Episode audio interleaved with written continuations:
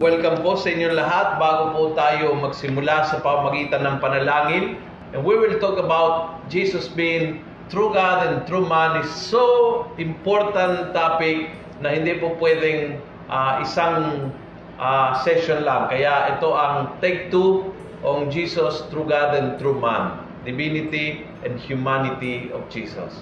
And let's start our session asking the presence, the guidance of the Lord through our opening prayer. Brother Edwin? Sabay-sabay po nating dasali ng panalangin sa ikatlo ng hapon, sa ngalan ng Ama, ng Anak at ng Espiritu Santo. Amen.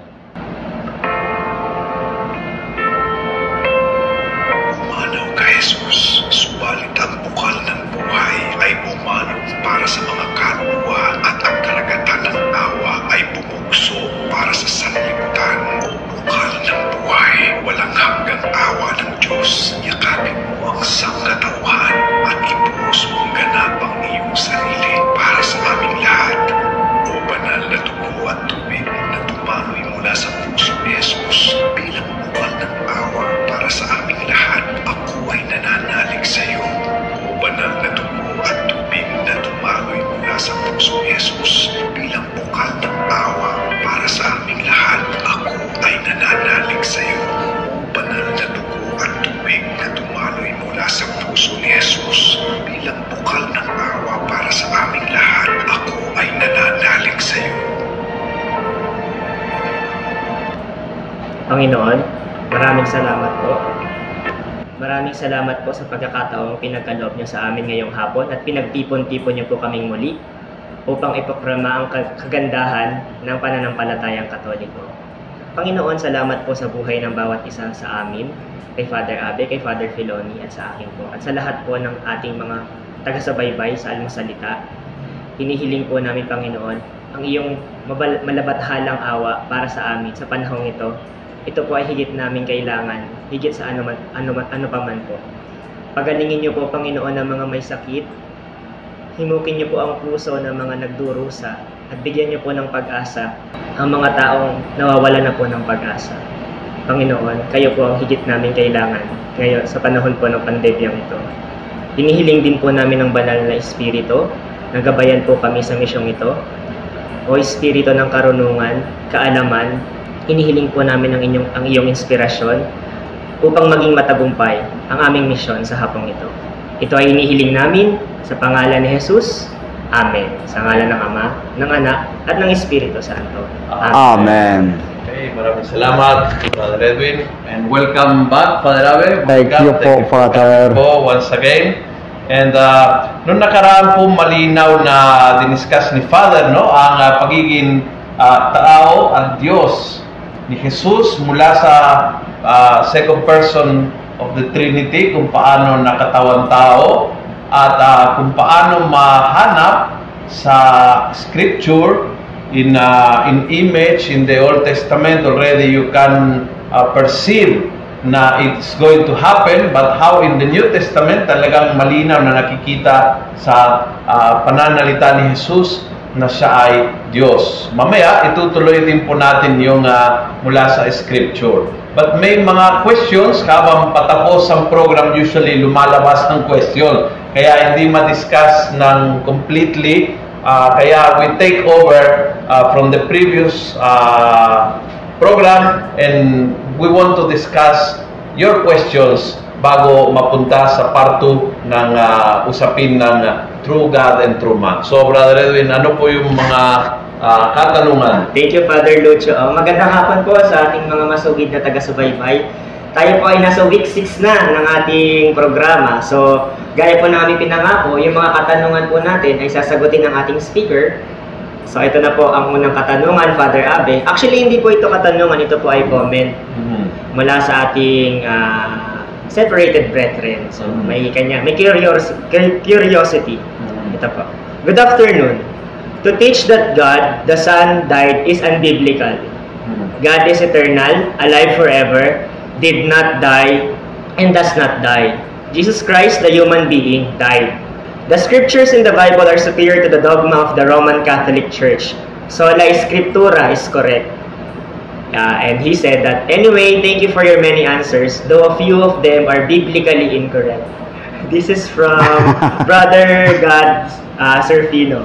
And i-relate ko lang, Father, yung second question kasi I believe that it is related to the first question. Sabi po ni Brother Jerome Castañeda, how do we defend our faith against the Protestant stand on the Bible as sola scriptura based on 2 Timothy 3:16? Okay. Well, first and foremost, dumako muna tayo doon sa pagka-Diyos ng ating Panginoong Jesucristo at bakit tinuturo ng simbahan, kasi nga nasa Catechism dalawa yung Universal Catechism ng Catholic Church.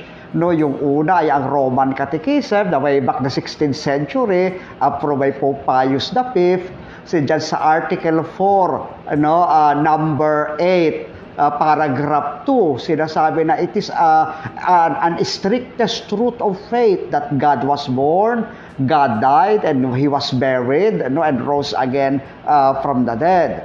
At yan din ay sinusuga naman ng ating second Universal Catechism, ang Catechism of the Catholic Church, na promulgated by Pope Saint John Paul the Great o John Paul II, na ating minamahal.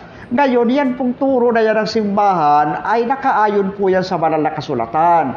Pinaliwanag natin na ang Panginoong Jesucristo, bilang yung Logos, the divine Logos, the Word of God, was in the beginning, was with God. He was God, and then later on, John chapter 1 verse 14, nagkatawang tao.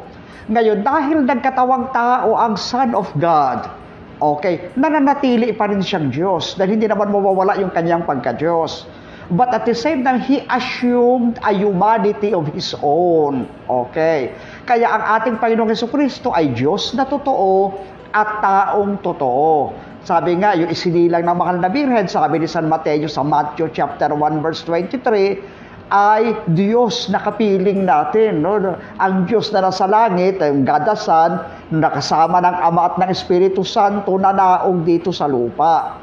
Ngayon, yung si Kristo ay namatay, diba?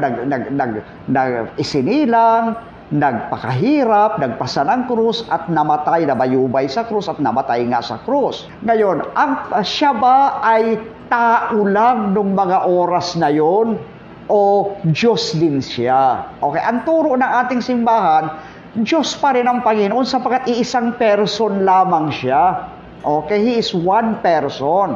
Yung kanyang humanity ay taglay-taglay, it is possessed and owned by His person. Tayong tao, meron tayong one person and at the same time, one humanity, one nature.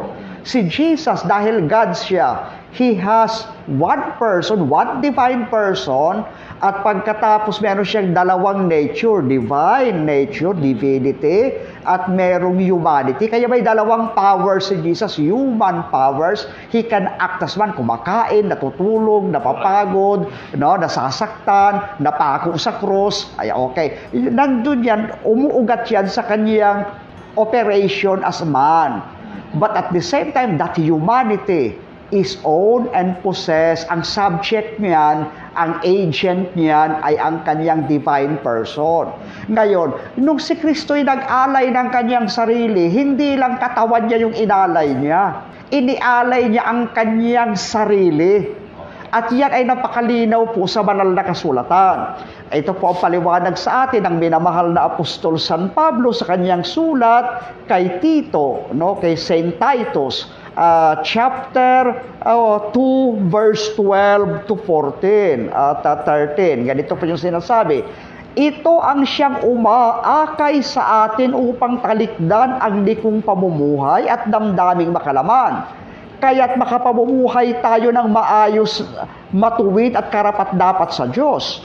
Samantalang hinihintay natin ang ating inaasahan, ang dakilang araw ng pagpapahayag sa ating dakilang Diyos at tagapagligtas na si Jesucristo sa gitna ng kanyang kaningningan. Ito yung verse 14. Ibinigay niya ang kanyang sarili. It is Himself, in English. He gave Himself up no, to us na for our redemption. Ibinigay niya ang kanyang sarili upang iligtas tayo sa lahat ng kalikuan at linisin para maging kanyang bayan na nakatalagang gumawa ng mabuti. So nung nag-alay si Kristo ng kanyang sarili sa cross, hindi lang yan, sabi, pagkatao ko lang ito, pero yung pagka-Diyos ko, oo, hindi kasama dyan, no? Kaya... Hindi pwedeng hiwalain. Opo. Hindi pwedeng hiwalain, no? Yung pagkatao niya, yung pagiging Diyos sa tao, hindi hiwalain na sabihin, ito lang, mamatay ang tao, pero ang Diyos hindi. Once united, united na. So, it's like... Noong nag-aaral ako ng theology, Father, kayo rin pala, pati sa namin. Wala pang cellphone noon. Wala pa po. Pero it would be very interesting, the analogy of the cellphone with the dual SIM. Opo. No? But you have one cellphone and two SIMs. Yeah. And one is globe, one is smart, but they are one cellphone. Pag namatay ang cellphone, wala. Open smart, wala hindi gumagana. Yes. And so I think that's the point. Now, at the big misunderstanding, I think I like what Father said at the end of last program is, what does it mean to die? Kasi pag yung pakaintindi ninyo ay mawala ang Diyos. For 3 days, wala na tayong Diyos. O yung Diyos ay pilay dahil yung second person ay wala. Well, if you think of dying as a total... annihilation, mawala, then that's a different story. But actually, that nawala, hindi lang sa kay Kristo hindi nangyari. Pati sa akin at sa iyo, pag tayo mamamatay, hindi nangyari din. hindi tayo mawala. So, the wrong concept of pag namatay nawala, non-existent, I think yun ang nakaka-confuse minsan sa ibang kapatid nating Kristiyano. Yung feeling na for 3 days nawala ang Diyos dahil namatay. Hindi po ganoon ang ating pakaunawa. Yes. Tama ba? Opo. At saka po yung bago pa bumaba dito sa lupa yung God the Son, nag-usap na sila, na pinag-usapan na nila yan ay God the Father. No, baka hindi niyo alam yung pag-uusap nila, no? Hindi po naman ako Espiritu Santo na alam ko yung pag-uusap ng Diyos Ama at Diyos Anak, pero sinulat siya ng Espiritu Santo sa banal na kasulatan. Pagbabasahin po natin itong Hebrew chapter 10, no, verse 5, no, hanggang dito sa verse 9. Sinasabi dyan ng gadasan, no, na offerings and sacrifices and burnt offerings, no, you don't like anymore. Yeah, and so, here am I, O Lord, I come to do your will. No, so yung sinasabi niya na yung aking pag-aalay ng sarili na tinupad niya sa krus, no, hindi lang yan, katawan ko lang.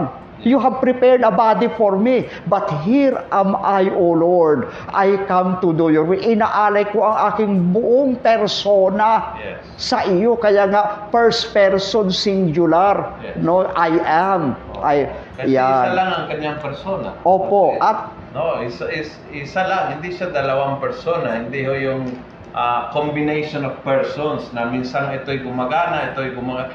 Once he became man is true man and true God, united and forever. That's it. Not 1 second stop being God and man. No? Not 1 second, not even at his death. Kaya isipin nyo ng ganito, no? Kung ikaw, brother, anong pangalan na nagtatanong? Si Brother God. Oh, kung ikaw pwede mamatay, si Kristo pa kaya? Ang kanyang kamatayan, it was not useless. Dahil sa kanyang kamatayan, tinalo niya ang kamatayan. So he went with a mission, with a purpose. So he didn't went to disappear. Hindi siya namatay para mawala ang Diyos. Ang kanyang pakamatay ay para patayin ang kamatayan. Para matanggal ang bisa ng kamatayan. He went on a mission. He went to rescue us. No? Kaya very important, kung namatay lang, and the whole thing was his body died, then there is no salvific event. But walang salvation na magaganap kung hindi ang Diyos ay dumaan doon at sa kanyang pagdaan sa kamatayan ay binaliwala bisa ng kamatayan. Tinanggal yung sting ng kamatayan. Okay po. At panghuli po dyan sa issue ng God died. Di ba, nung nagpakita mo din yung risen Lord kay Saint Thomas, sabi niya, ito yung aking kamay. Sige, hipuin mo yung sugat. Ipasok mo yung braso mo sa aking tagiliran. Ako ito. Oo. Ako yan. Ano, lumuhod. At, ano ang sa declaration ni Saint Thomas Aquinas? My Lord and my God. And he is talking not to God the Father and to the Holy Spirit. He was referring to God the Son who suffered and died for us. That my Lord and my God. Okay, ngayon po naman doon sa sinasabi nilang ano, no, for 2 Timothy, okay, chapter 3, verse 16. Sola Scriptura naman. Oo, Sola Scriptura naman. Natama daw itong Sola Scriptura dahil sa talatang iyan. Basahin po natin. Ito pong 2 Timothy, chapter 3, verse 16. Ang lahat ng mga kasulatan na kinasihan ng Diyos ay mapapakinabangan din naman sa pagtuturo, sa pagsalansa, sa pagsaway, sa ikatututo na nasa katuwiran.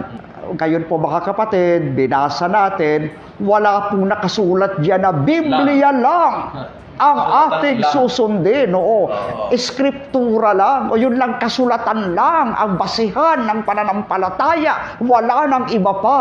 Wala pong sinasabing ganon. Now historically, right after the death and resurrection of Jesus, for the next 100 years, and I would say way more than 100, kasi sa umpisa yung pagsusulat, let's say year 70, yung first written document of the New Testament, hanggang year 100, hanggang sa nabuo ito bilang bagong tipan na kinikilala natin at nabuo yung concept ng buong Biblia, Old and New Testament. For more than 150 years, the church lived without scripture. And the faith was alive, and the church was coming together, was being born. This is the time of the apostles. This is the time of the successors of the apostles. All that time, wala silang hawag na Biblia. It was not existent. They had a few books of the Old Testament, and the New Testament was being born. See, the community were being born. So wala, hindi pa pwede masulat sa mga Corinthians, Thessalonians, kasi at that early stage, wala pa yung church in those areas. And so, the church survived without the scripture. But the word of God was alive through tradition. They kept the word alive, no? And pass it sa iba't ibang salinlahi hanggang sa naisulat. So that's why we Catholics, we strongly believe that sola scripture is limiting the vision to the revelation. It's limiting. Whereas, like the Gospel of John said, well, Jesus did so many other things. Hindi nakasulat. No? Yan ay matagpuan sa Biblia. No? When John ends his Gospel, he said, well, you know, Jesus did so many other things, other miracles, said so many other things na hindi nakasulat. Pag naisulat yan, hindi kakasya yan sa buong mundo, mga libro na may susulat. That is also part of the revelation.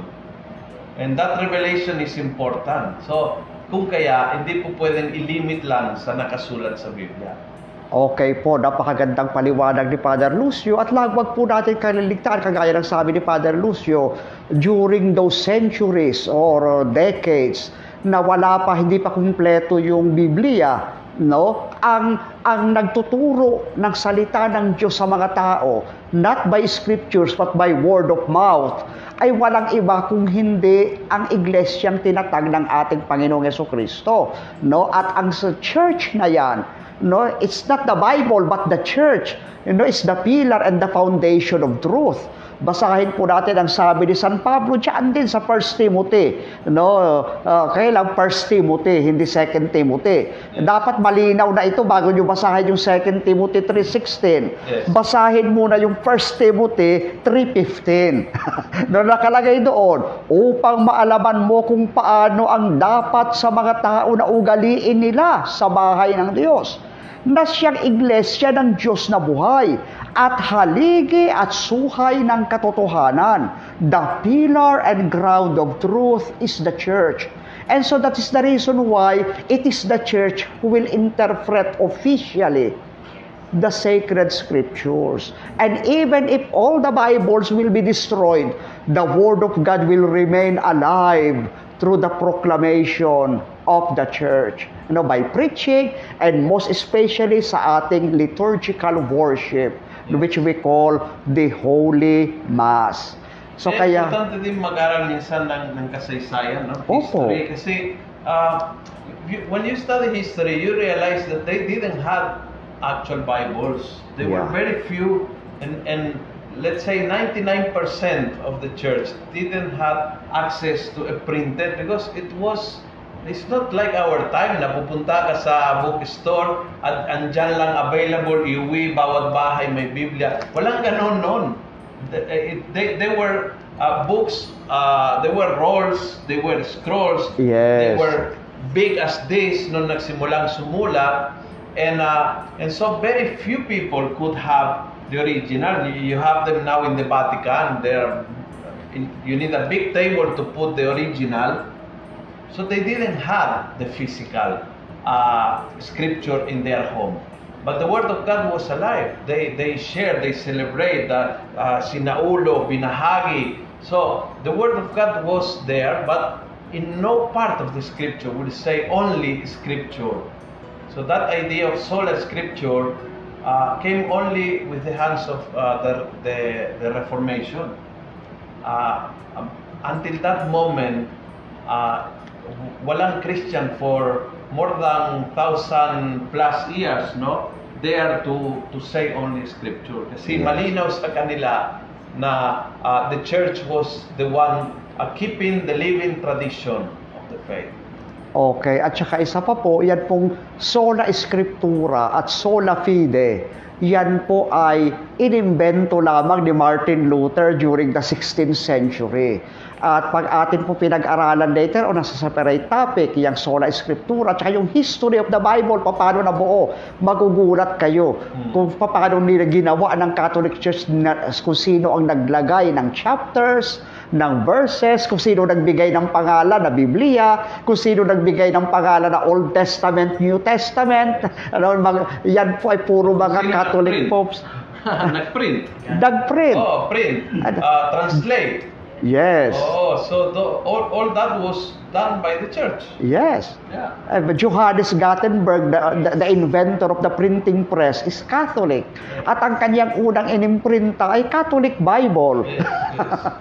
Later on, Father, magkakaroon tayo ng separate program for that. Yes. Sola Scriptura. Yeah, they will be very happy with that. Yes. Sola Scriptura, Sola Fide. And isama na po natin yung tinatawag dating OSAS, Father Abel. Once saved, always saved na. Okay. Doctrine din ni Martin Luther. That's Calvin. Calvin. John Calvin. Thank you po, Father Lucio and Father Abel. For the next question, this is a hypothetical question. Sabi po niya, could the angels have been rebelled when the incarnation of the second person was revealed to them? This is a question from Brother Joel Tan. Okay, actually there are theological opinions by many doctors of the church and some saints na saying that when God, kailan daw nagrebelde si Satanas sa ating Panginoong Diyos. It was even before creation when God informed the angels that the Son of God will incarnate. There is a need for an incarnation. Lucifer, out of his pride, refused, because he said that I am a pure spirit. I will never ever serve a creature, nor someone with a body lower than me. Okay. There is also a theological opinion that it happened because they were informed, the angels were informed, that they have to serve human beings as guardian angels. Okay, so out of his pride also, he refused to obey God, and to serve. And so that is the reason why the cry of Satan is non serviam. But the cry of Saint Michael the Archangel is Serviam, which is the vote of our beloved Cardinal Sin. Serviam, I serve, I will serve. Deus vult, God will it. And so therefore I will obey. I will follow the Lord. And at the same time, the antidote also to the pride of Satan is the humility of Christ. Philippians chapter 2 verse 6, ang ating Panginoong Jesus, bagamat siya ay Diyos, hinubad niya ang kanyang pagka-Diyos, nabuhay tulad ng isang alipin, nagpakumbaba siya at naging masunurin hanggang kamatayan sa krus. And we also say that Mama Mary is an antidote to Satan, because Satan is so prideful, he refused to serve God. And so what Mama Mary said, I am the handmaid of the Lord, not the servant of the Lord, be it done unto me according to His will, not my will but His will. And so we are all called to defeat Satan by the same virtue, humility. Pride can only be defeated by humility, as exemplified by the Lord Jesus, by Saint Michael the Archangel, and of course the Blessed Virgin Mary. Thank you for that answer, Father Abel. Beautiful answer. Another question from John Escalada. Do angels already know the Holy Trinity? Okay, well, they know, but at the same time, even the angelic nature and angelic minds or angelic intelligence are not enough to fathom the greatness of God. Okay, so they know more than us because they are with God in heaven. But at least even them cannot fathom the greatness of God. And so that's why there is a quotation in the Song of Songs. They said, who is that? They said, first and foremost, it refers to the Holy Spirit and to God the Son. Now, who is that so powerful? Someone like the Son of Man coming down from heaven. And He was given all powers, all authority, all glory. Even the sun disappears in front of His presence. They said, who is that? Okay, so they themselves, they know something, but at the same time, not completely. Only God can know God. Thank you, Father Abel. Another question, ito ay kind of political question. Tama po ba na ang mga pari sa kanilang mga homily ay madalas may kasamang indirect na batikos, or if not, ay yung pagpapahayag ng kanilang direktang pagsalungat sa gobyerno? Nakakawala po kasi ng interest magsimba. I think we need to answer this, Father. From Sister Joana Raso. Well, I would ask Sister Joana, gaano kadalas yung kadalas? No? Kasi gaano kadalas ang minsan? Minsan, sinabi na madalas yung pare, nagsisimba ka ba linggo-linggo? Ay, hindi naman po eh.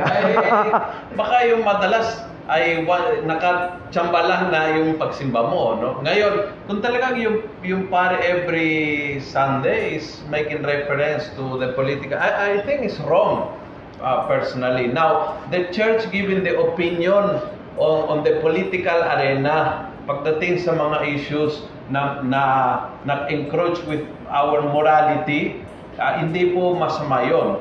So, halimbawa, the church will always oppose abortion.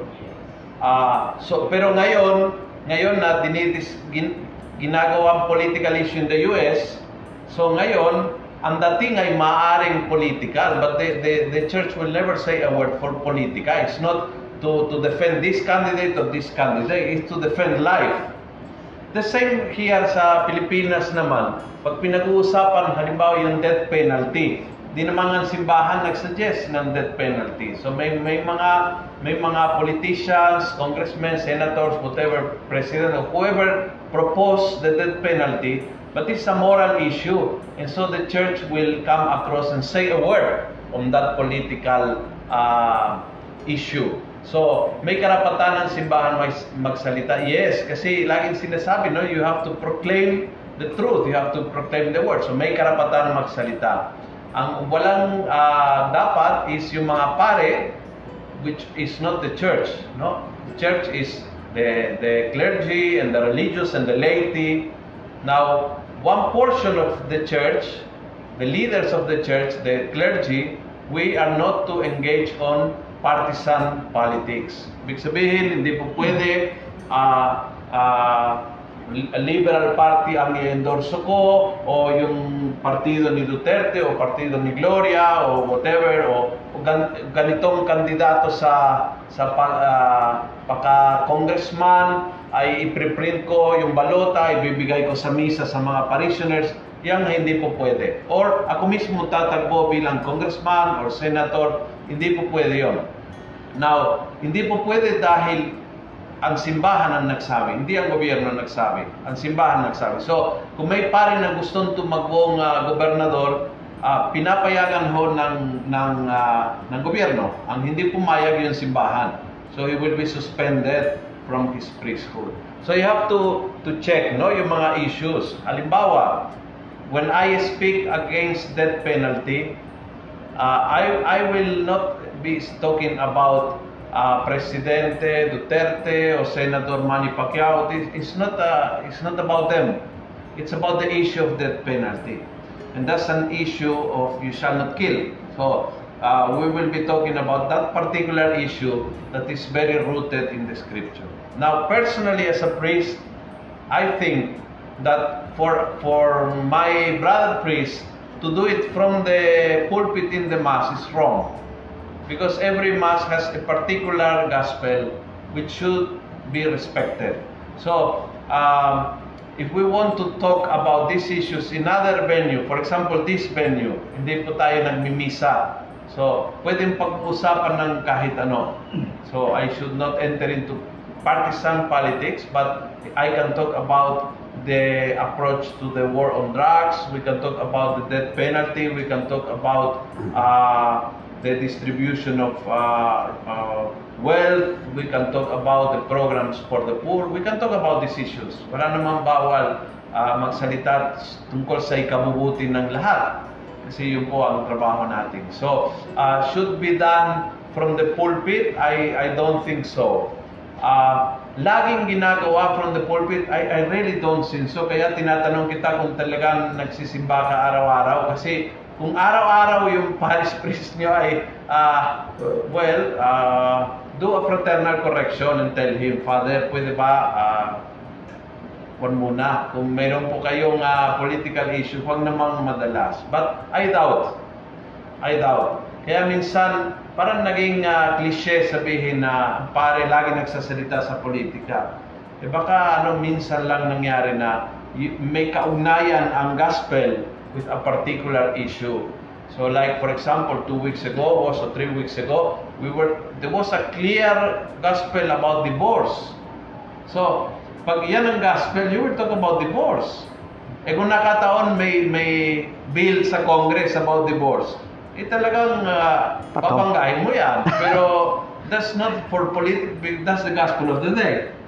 So, I think that's the simple short answer to that.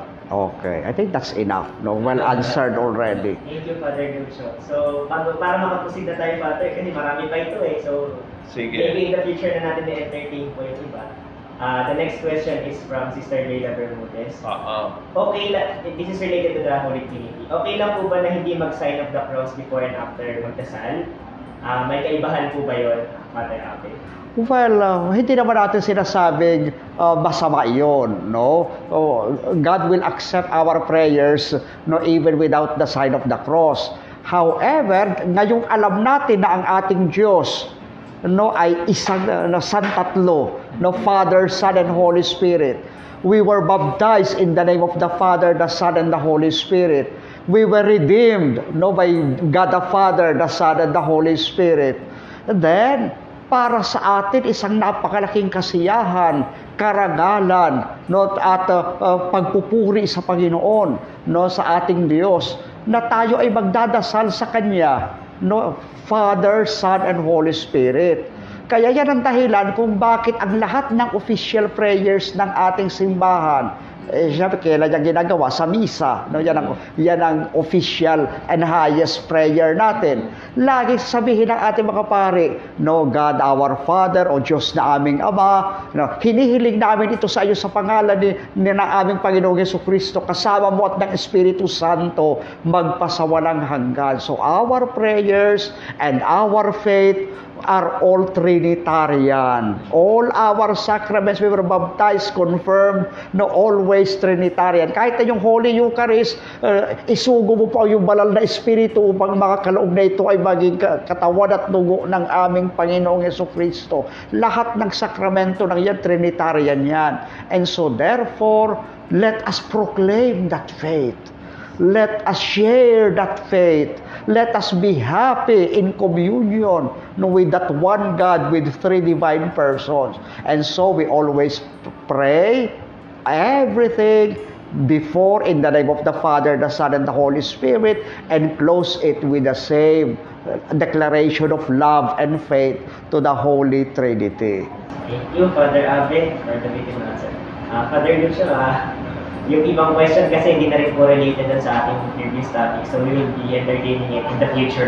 Sige, okay. So we will be going into our topic continuation, no? Opo. And when we were finishing last time, I asked Father, no, how is that this humanity and divinity are united in the person of Jesus Christ? How is this union between the humanity and divinity? It's a very important topic that gives meaning to everything, to the Eucharist, to the motherhood of Mary as mother of the Church, as a mother of God, to everything actually, to our death, to our resurrection, to our promise of eternal life.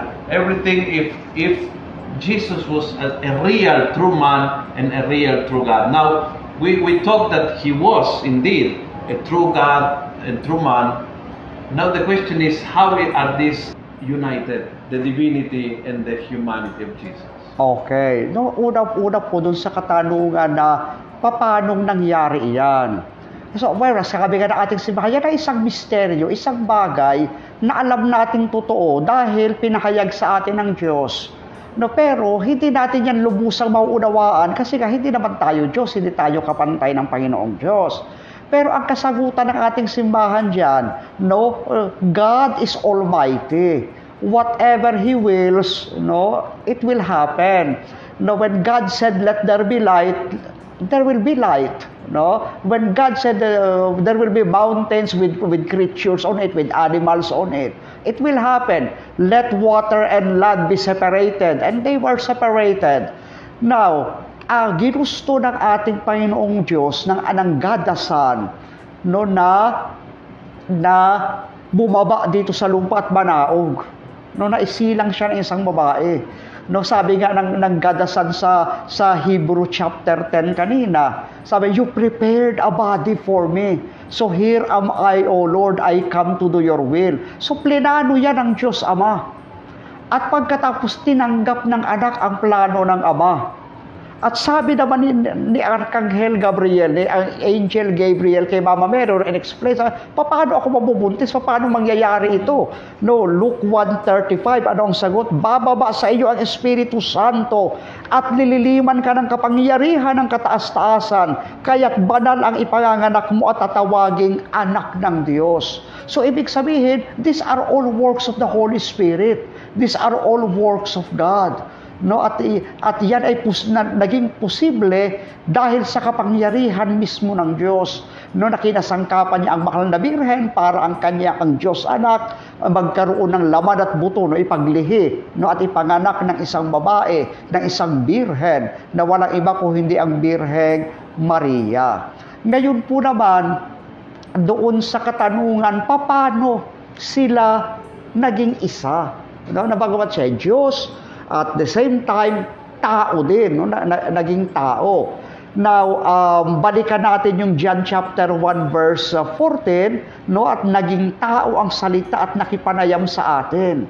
So, ibig sabihin, nanaog siya dito sa lupa at sinilang ng isang babae. No, in the fullness of time, Galatians chapter 4 verse 4, in the fullness of time, God sent forth His Son, born of a woman, born under the law. No, para lahat ng mga nasasakupan ng batas ay mapalaya niya sa kautusan, mapalaya niya sa kasalanan. Ngayon, ang paliwanag ng ating simbahan dyan, sabing ganyan, yung tinatawag na doktrina ng hypostatic union. Pag sinabi pong hypostasis in Greek, ibig sabihin yan, person. He is an individual, no, a being, an individual being with rationality, no, with intelligence and reason. But at the same time, sabing ganyan, everything in Christ's human nature is to be attributed to His divine person, sabi ng CCC number 468. Dahil ang pagkakatawang tao ni Jesus, yan ay epekto ng kapangyarihan ng Diyos. Kaya yung humanity ni Jesus, yan ay taglay-taglay pa rin ng divine logos, no, ng gadasan. Kaya dahil diyan, lahat ng mga aktibidades ng human, based on the human nature ng Panginoon, they must be attributed, ang pinatutungkulan niyan ay walang iba kung hindi ang kaisa-isang persona ng Diyos Anak. Okay, ano po ba yung ibig sabihin ng nature? Na may dalawang connotation, kaya yung essence ng kanyang being. Kaya it refers to the divinity, no, and humanity. But at the same time, yung nature also, yan ang principle of operation. Yung siya yung pinagbubukalan ng aksyon. No? Na halimbawa, na si tayo ay may kamay kasi tao tayo. No? May humanity tayo. Nakakakita tayo kasi may mata tayo. Dahil tao tayo. Okay. Yung kabayo, dahil mayroon siyang horse nature, nakakatakbo siya na mas mabilis kaysa sa atin. Okay. But at the same time, yung nature, it doesn't exist on its own. It adheres to a person, not to a being. Kaya yung sinasabi ni Mr. God kanina na si Jesus is a human being. Jesus is not a human person, but a divine person na nagdesisyon na magkaroon ng human nature. Kaya lahat ng aktibidades ng human nature ni Jesus, pag siya ay nagsasalita, ang Diyos ang nagsasalita. Kaya perfect word of God ang gospel ni Jesus. No, pag nagsabi si Jesus na mabuhay ka, talita kum, no, nangyayari yan. Siya ay Diyos. Okay, so yung activity si Jesus, may dalawa siyang activity based on two natures, divine actions and human actions. Lahat yan substantially, essentially united into one person. Brother, paano kung tatanungin naman ni Brother o iba nating mga taga-subaybay na paano kung si Jesus ay namatay sa kanyang human nature? Is that possible po ba? Instead of His divine nature? Namamatay po ba ang nature? Actually talaga, si Jesus, He died through His human nature. Kasi nga ang God, by His divine nature, He is immortal. Okay. However, ito yung pinapaliwanag ng ating simbahan. Ito yung pinapaliwanag sa atin way back pa nung Council of Trent, no, sabing ganyan, no, it is the strictest truth that God was born of a virgin, that God died, for as the divinity was never separated from His body, which was laid in the sepulchre. Kaya meron din tayong devotion sa Santo Entierro, no? And at the same time, we truly confess that God was married.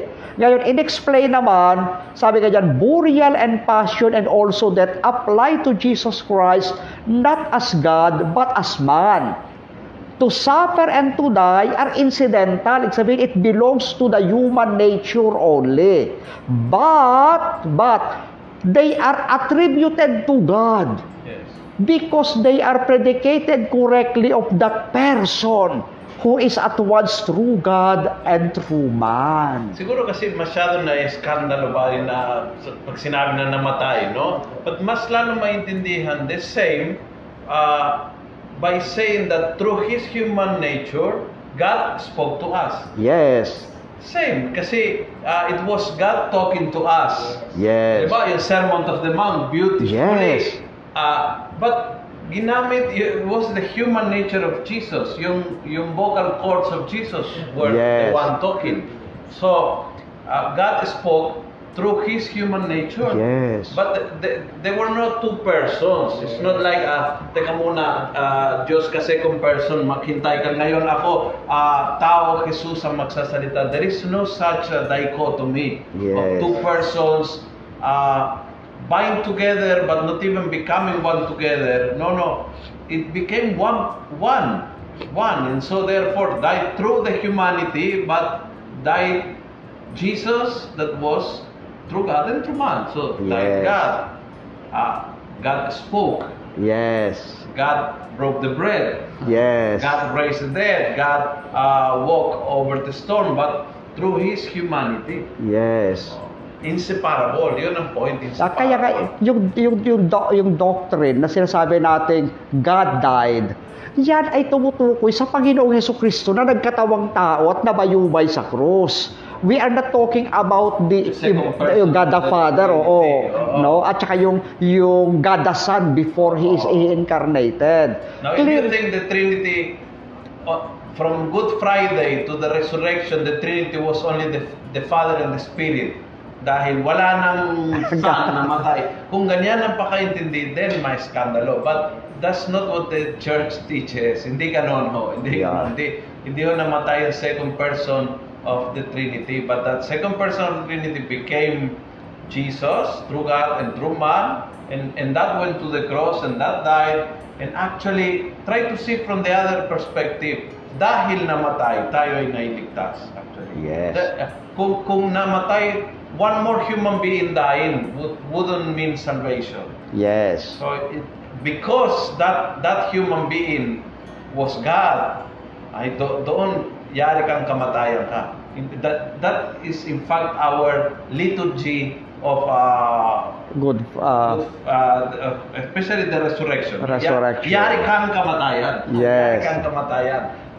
Niloko ka ngayon ng Diyos. Ngayon, pinuntahan ka, akala mo nanalo ka. Mamatay siya, yan. Ikaw ngayon ang pinatay. Yes. So that humanity was so united, inseparable with God.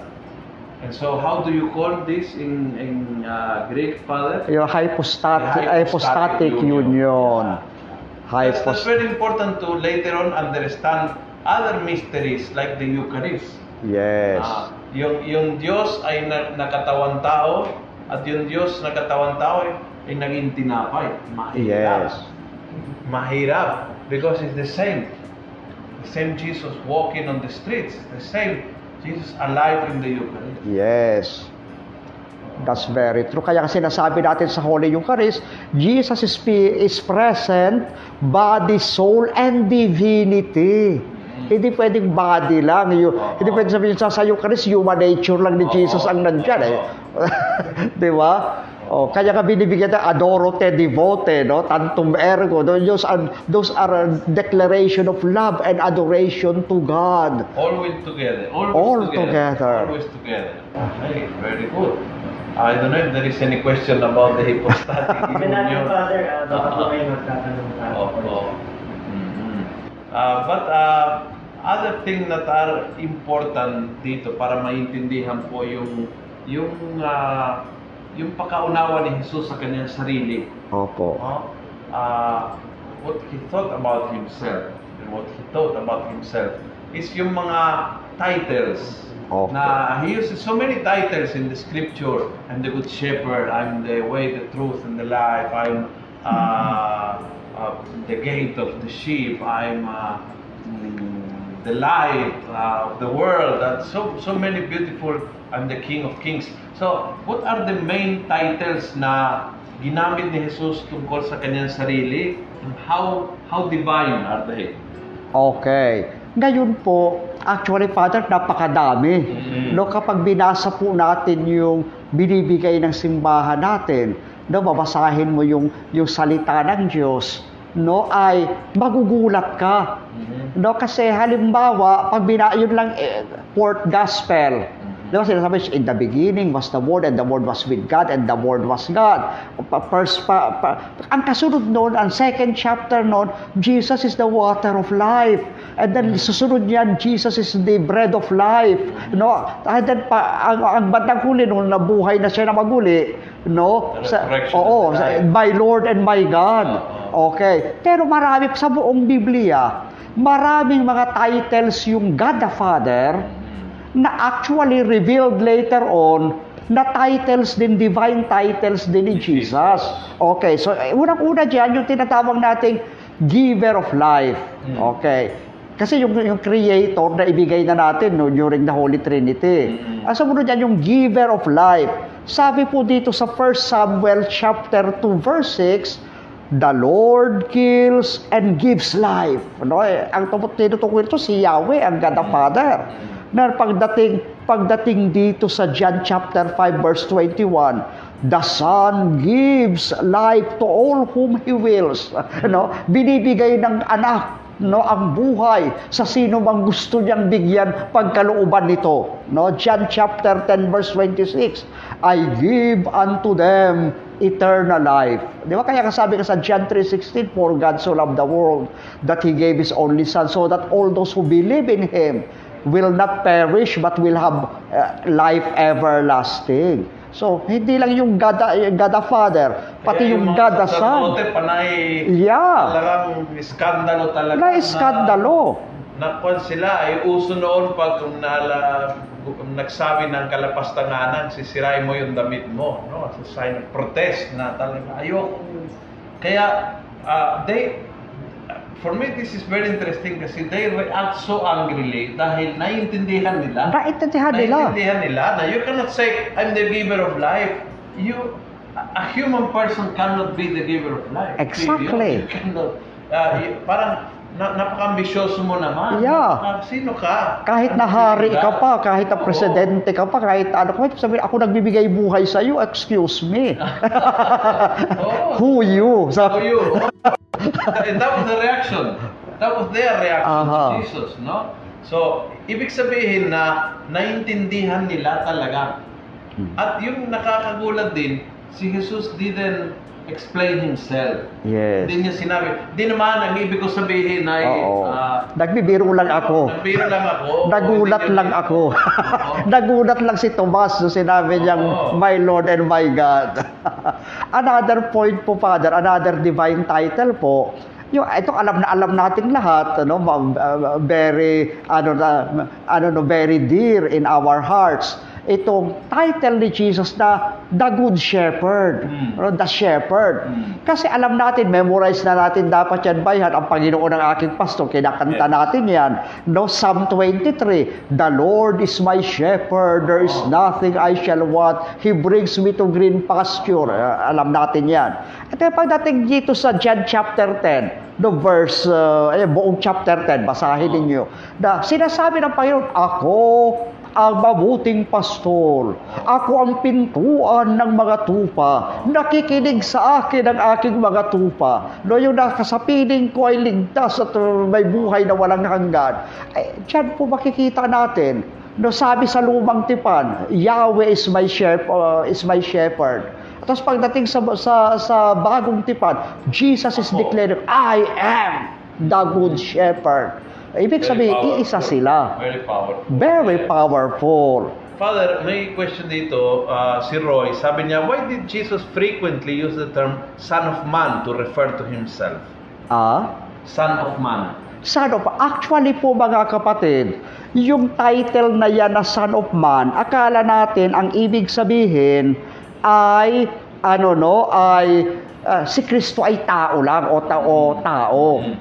Pero, Baliktad pala, I research on that when I was a seminarian, no? Isa yan sa pericope na binigay sa akin ni Father Villegas, no? Ang professor ko ng Biblical Theology. Sabi nga niyan, yung palang Son of God, ginagamit pang titulo ng tao. May mga hari na tinatawag na Son of God sa Bible. Pero pag sinabi mong Son of Man, ang ibig sabihin niyan, Diyos si Kristo. Yan ay susunod na title natin, yung King of Kings and Lord of Lords. Kasi yan, si Kristo yung fulfillment, tsaka revelation ng kung sino ba yung King of Kings and Lord of Lords na tinutukoy ni Propeta Daniel.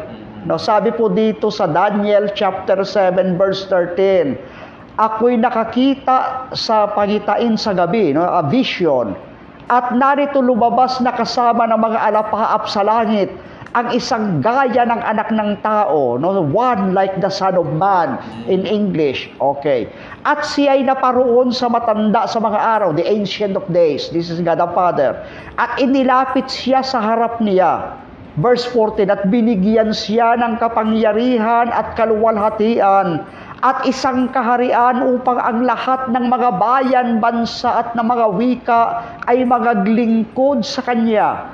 Ang Kanyang kapangyarihan ay walang hanggang kapangyarihan na hindi lilipas at ang Kanyang kaharian ay hindi magigiba. Daniel chapter 7 verse 13 to 14. Ibig sabihin, Jesus is declaring, I am the Messiah you are waiting for. I am the Lord of Lords and King of Kings. It's not referring to his being a man, but to being a man that is also God. God. That prophecy that God will become a man and therefore will be the King of Kings. No? Yes. Very, very important. Very important. That's why we never hide the humanity of Jesus. Exactly. It's not just about his divinity, it's about his humanity, and I think there is so much about his humanity. Kaya ho tayo ay mga sobrang adik sa Christmas. Kasi talagang gustong-gusto natin yung to celebrate that he became man because we are saved because of that. Yes. Okay, he embraced our humanity. Yeah. So he's being the Son of Man, but coming from heaven. Yes. That's the difference.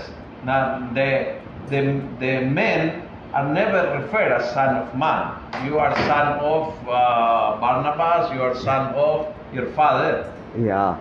At sabi nga po ni Father Lucio, no, mahal na mahal natin yung Christmas. Kaya yan ang dahilan, yung dalawang image na pinakamamahal nating mga Pilipino. Una, yung Santo Niño, na yung baby na yan na isinilang sa Bethlehem, hindi ordinaryo yung bata, kung hindi hari ng mga hari at Panginoon ng mga Panginoon yan. Yan ay taken from Isaiah chapter 9 verse 6, that he will be wonderful counselor, everlasting Father, God Almighty, Prince of Peace, and the dominions will be on his shoulder. You know, siya yung namamahala, kaya hawak yung mundo. No, siya yung namamahala ng universe, ng buhay natin at ng buong sandaigdigan. At ang sumunod na mahal natin, ang Poong Nazareno, siyempre, na ang ating Diyos nagdusa, nagpakasakit at namatay sa krus para sa ating kaligtasan. Death and suffering and evil and Satan were defeated by that God who suffered and died for us.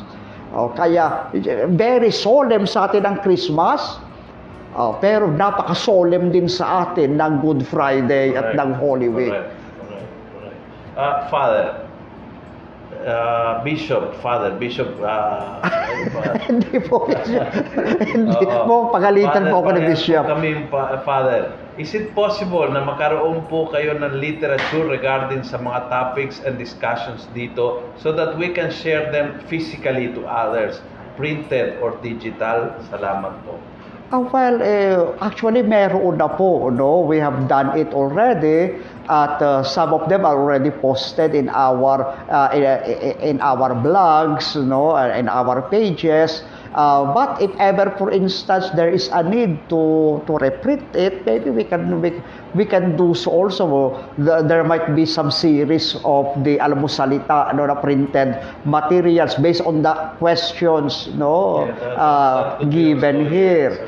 Yeah. And we were discussing today to have from our 1 hour topic discussion, we will edit in shorter videos, so that can be more passable from one to other. You can tag a friend and pass it to them, no? So we'll try to work on the program. Importante na yung gusto talagang solid education, you attend the whole 1 hour kasi mas mas may time para i-discuss.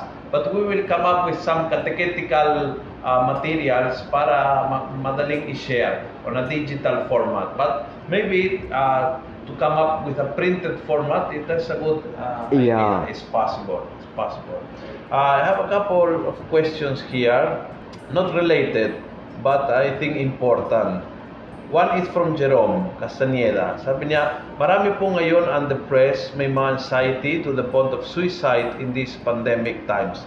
How can we help our brethren who are desperate, depressed, even to the point of ending their life? So, I just want to share kasi kahapon lang na-launch sa Diocese of Novaliches yung Ministry for Mental Health. So, if you go to the Facebook page of the diocese, you will have the hotlines. So may mga hotlines kung saan pwede may kausap o kachika, kalagbay. Mayroon ding counselors, mayroon ding psychologists. Depende sa anong level ang kailangan, no? And so, mayroon po tayo mga nakapublish na doon ng mga hotlines where you can find professional help.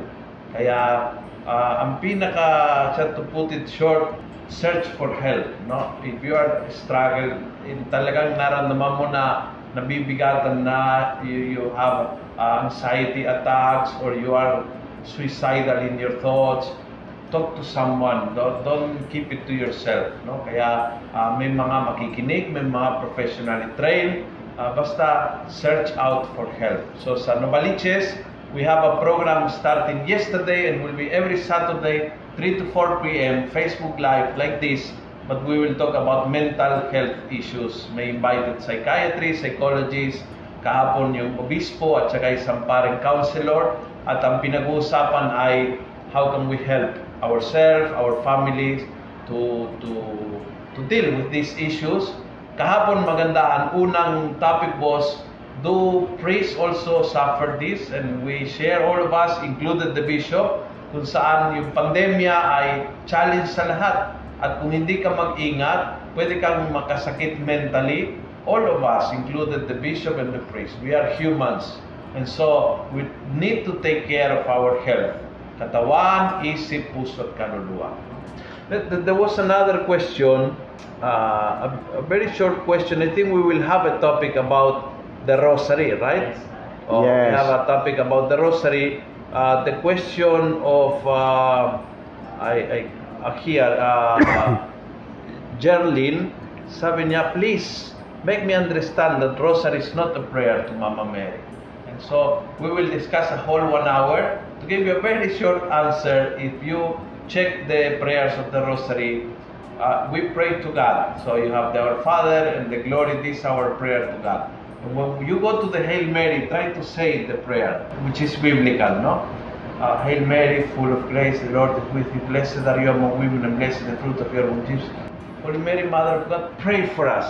So we don't pray to Mary, we ask Mama Mary to pray for us. That's the whole point. When you talk to God, you pray to Him. Give us His day or daily bread. Forgive us our sin. You ask God things that He will do for you because He is the source of grace. But when you go to Mama Mary, you don't say, Mama Mary, give me the grace, Mama Mary, heal me. What we ask is, Mama Mary, pray for us. And so that's the difference. So we pray through her, but we pray to God. All our prayers are always to God. As Father said a while ago, they are Trinitarian. We pray in the name of God and to God. We pray in the name of the Father, the Son, the Holy Spirit, and to the Father, Son, and Holy Spirit. Mama Mary is a great intercessor. She prays with us. She teaches us how to pray. And like John, the wedding at Cana, she brings us to Jesus all the time. No? So we will have a whole discussion about the Rosary. The topics are, do we pray to Mary? Another topic will be, why do we pray ng paulit-ulit? And saan galing sa, do we find the Rosary in the Scripture? These are the typical questions, yes. And we will talk about them. Yes. Yeah. Can I share something about the Hail Mary, Father? Kasi ang akala ng mga tao, dahil nandun yung pangalan ni Mary, yan ang pinapatungkulan ay ang mahal na birhen. Nakakalimutan nila na yung salitang Hail Mary, no, yan ay galing sa Luke chapter 1 verse 28, no, yung kaire ke karitumene, no, referring to yan ay word of God the Father pronounced by the angel by God's command to the Blessed Virgin Mary to start the plan of salvation. Kaya po yung declaration na yan, yan ang fulfillment ng Isaiah chapter 7 verse 14 na sinasabing maglilihi at manganganak ang isang birhen, no, at na isang lalaki at tatawagin siyang Emmanuel. So ibig sabihin, wag natin tingnan yung Hail Mary as only referring to Mary only, but look at it as the fulfillment of God's plan of salvation. Kaya patuloy natin yang nire-recite because we are remembering, you know, the first announcement of God's plan unfolding, you know, in the history of salvation. Kaya dahil dito, instead na tingnan nyo yung pangalan lang ni Mary, look at it as the word of God the Father, no, revealing, no, the coming of the Messiah, no, to the entire human race. Kaya dahil diyan, no, makikita natin yung presensya ng God the Father, yung presensya ng God the Son, yung presensya ng Holy Spirit, no, because she will become pregnant because of the presence of the Holy Spirit, the presence of the angel, no, and of course, representing all the angels, and Mary representing the entire humanity, no, na ang pinili ng Diyos na kasangkapanin niya sa pagparito ay isang taong kagaya natin. Mary is representing us, no, in that special plan of salvation. Kaya dahil diyan, makikita natin na napakalawak-lawakan po natin yung ating isip. Pag binabasa natin, tinitingnan natin. Kaya nga po ang sabi, go to the Bible, read the biblical foundation of that prayer. And you will see, no, basahin niyo yung buong Luke chapter 1 verse 26 hanggang doon sa 35 pababa. And then the Rosary, the day we discuss the Rosary, bring your Bible, because from the sign of the cross to the Our Father, to the prayer of the Hail Mary, and to the glory, you can find all of that in the Scripture. Yeah. Hihimay-himayin po natin yan. Especially the mysteries, yes. All right. Well, we are running out of time, so next time, next question. There is an interesting question. Kung nasa Biblia daw, yung December 25. Kapanganakan ni Jesus. I remember Father Jerry Tapiador wrote a book about that. Yes. The scriptural basis of December 25. So we can discuss that one day. But now, we run out of time. So sa susunod po, kung may questions na papasok, kasi within the week, patuloy po na dumadami mga questions, we pick them up and we start next episode by relaying and answering your questions. So, as of now, we ask Father Abe to close our program today with a prayer. Father. Sa ngala ng Ama at ng Anak at ng Espiritu Santo. Amen. Diyos na aming Ama, sa aming Ebanghelyo ngayong linggong ito, pinagalitan ng aming Panginoong Jesus si San Pedro dahil nais niyang matupad ang kaniyang kagustuhan, ang kaniyang kalooban na huwag magdusa ang aming Panginoong Jesucristo. Sa halip, tinuruan kami ng aming Panginoong Jesus na pasanin ang aming krus at sumunod sa kaniyang yapak. Sa panahon po ito ng pandemya, Panginoon, marami sa amin o halos lahat kami ay naghihirap. Marami kaming makakapatid na nagugutom. Marami kaming mga kapatid na nawawalan ng trabaho. Marami sa amin, mga magulang, na namumroblema paano papag-aralin o paano pakakainin ang kanilang mga anak. Nawa Panginoon, tulad ni Mama Mary, tulad ng Panginoong Jesus sa Getsemani, tulad ni Saint Joseph na laging masunurin, kami rin laging tumalima sa iyong kalooban. Nawa hanapin namin hindi lamang kung ano yung gusto namin, kung hindi kami ay magtiwala sa iyo. Mag-alay ng puso't isip sa iyo upang sa pamamagitan mo matanggapin namin ang iyong pagpapala, ang iyong proteksyon, ang iyong paggabay. Ikaw ang aming maging lakas sa oras at panahon ng aming kahinaan. Ikaw ang aming maging kayamanan sa panahon at oras ng aming kahirapan. Nawa Panginoon, kapag kami ay natatakot, nababagabag, nawa kumapit kami at yumakap sa krus ni Kristo. At kung paano kami ay nakakasalo sa kamatayan ni Kristo, kami rin ay makasalo sa Kanyang muling pagkabuhay. At sa kabila ng aming kagutuman at kahirapan, Panginoon, naway makita namin na ang tunay na kayamanan, ang tunay na kaligayahan, at ang tunay na tagumpay ay makakamit lamang namin sa piling mo. At kapag kasama ka namin, kahit madilim ang gabi, ang aming buhay ay magliliwanag. Nawa Panginoon, basbasan mo kami ng iyong banal na espiritu. Sikatan mo kami ng iyong liwanag sa pamamagitan ni Hesus Kristo kasama ng Espiritu Santo magpasawalang hanggan. Amen. Maraming salamat, Rick Father, once again. Thank you po. And salamat po din sa inyo. And see you once again next week. If you want to watch again or share this episode, go to YouTube, Almosalita, playlist at matagpuan ninyo ang episode of today. Maybe this evening or tomorrow, naka-upload po na siya. Okay, God bless!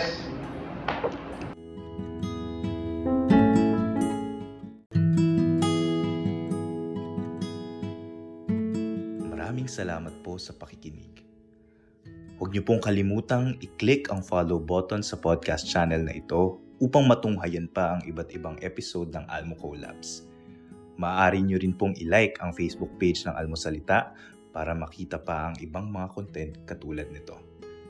Maraming salamat po sa pagiging mga cyber missionaries, mga ka-Almosalita, and together, let's make the Word of God viral, every day and everywhere.